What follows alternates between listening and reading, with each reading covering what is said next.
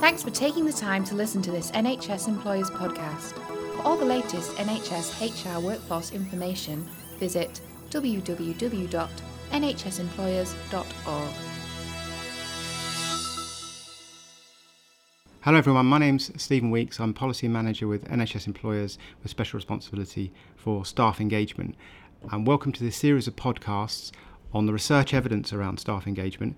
And in this series, we're going to be looking at the emerging findings from a National Institute of Health Research funded study on the evidence base for uh, employee engagement with special relevance to the NHS. And we're going to be featuring uh, different aspects of that um, work in various podcasts. Welcome to our podcast on the uh, evidence around employee engagement. I'd like to particularly welcome Professor Katie Truss of Sussex University, who's been heading up the study, um, the largest study into the issues around employee engagement, with particular uh, focus for the NHS. And we're going to be looking at some uh, the overall issues uh, around engagement with um, some particular relevance to some of the, the central questions underlying the issue of employee engagement. So then, starting off with the, the really big question, uh, what is the meaning of employee engagement? Okay, thank you very much, Stephen. Um, that's a really good question, and in fact, it's one that we don't really know the answer to, unfortunately. Um, we've spent the last year delving into the research around engagement, um, and what we've found is that there are almost as many definitions of engagement as there are people talking about it. So it makes the field very confusing for anyone who's really trying to understand the evidence base around engagement and why it matters what we found was that most definitions of engagement can be divided up under two headings. The first one is uh, the sense of doing engagement. So, engagement is something that we do to our employees. So, it's a way of managing people, uh, a way of involving people in decision making within the organisation. So, that's doing engagement, and that's very much the definition that many practitioners will identify with. The other main definition that we found was being engaged, and this isn't one that's so well known amongst the practitioner community, but in fact it's interesting to note that this is the definition that is most used amongst academics. So, in the context of being engaged, engagement is a psychological state that we all experience to a greater or lesser degree in relation to our work this sense of engagement as being um, an attitude that we have towards our work emerged very much as part of the positive psychology movement, which has been very much concerned with understanding the positive aspects of how humans function within a work context and it originally was uh, associated with the idea of individuals expressing their real, authentic self whilst doing their work. So, in other words, you have a sense of being who you really are whilst you're doing your work. You're not putting on an act in any way. This was then developed through uh, the last couple of decades into the notion of engagement as a positive state of mind directed towards your work tasks.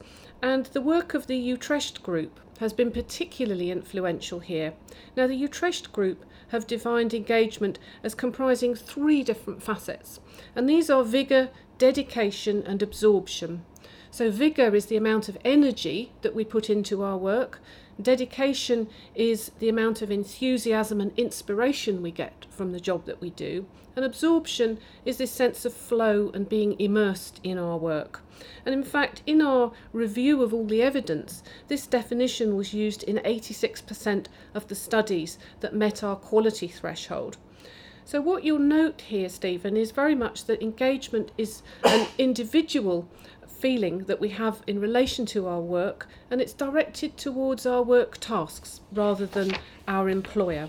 Thanks for that, Katie. And then obviously vital that we have the right um, understanding of what engagement is in order to, that we can take um, effective action around it. But it does raise the question of, in a way, does it matter? What difference does it make? What um, definition of engagement we have?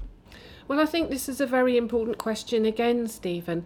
And a lot of people say, well, does it really matter? What engagement is. We know what it is. We know an engaged workforce when we see one. Do we really need to have a precise definition? I think as academics, we tend to think that having a precise definition is really quite important because if you can't define something and operationalise it very carefully and precisely, we can never be fully sure that we're measuring what it is we're setting out to talk about. So we do take the issue of um, defining and measuring engagement quite seriously in the academic world. And in our review of the evidence, we've looked very carefully at the quality of the studies that have been done on engagement. And I have to say that the majority of studies that have been carried out under the banner of doing engagement ended up not meeting our quality thresholds.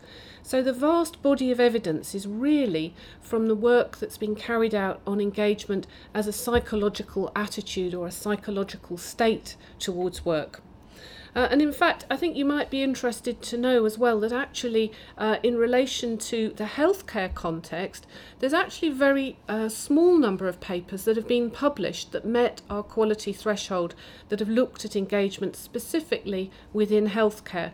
So, for example, in the context of eh, morale, so is engagement associated with morale? If we've got a highly engaged workforce, is their morale likely to be higher? And we actually only found 12 studies that had looked at this question, and only two of these were from the UK. So I think that that really shows that the evidence base is not as strong as we might think that it is. And my colleague Dr. Adrian Madden is going to talk some more about that evidence um, in one of our other podcasts. In terms of the link between engagement and performance, we actually only found six studies that had looked at the healthcare context, and in fact, none of these had taken place in the UK. Now, that's not to say there is no research on engagement within the UK, but just in terms of the quality threshold that we set for our review of the evidence, none of them actually made it over the bar. So, what did these studies actually show? We did find um, some evidence that uh, engagement is linked with the quality of care, but the evidence was actually surprisingly weak and somewhat contradictory. On the other hand, we did find slightly more evidence that um, engagement is linked to performance at the level of the individual. So, in other words, people who are engaged with their work do tend to perform better than those who aren't. But making that link then to the wider healthcare context is actually much more difficult to do. Uh, these findings really do replicate what we found in a wider analysis of the link between engagement and performance in other sectors as well. Um, similarly, uh, we only found 22 studies that had looked at the link between engagement and performance at the level of the individual most of those showed a relationship. So I think, in terms of what we can say definitively about engagement, I think the evidence about the link between engagement and individual performance is probably stronger than the link between engagement and morale. Thanks very much for that, Katie.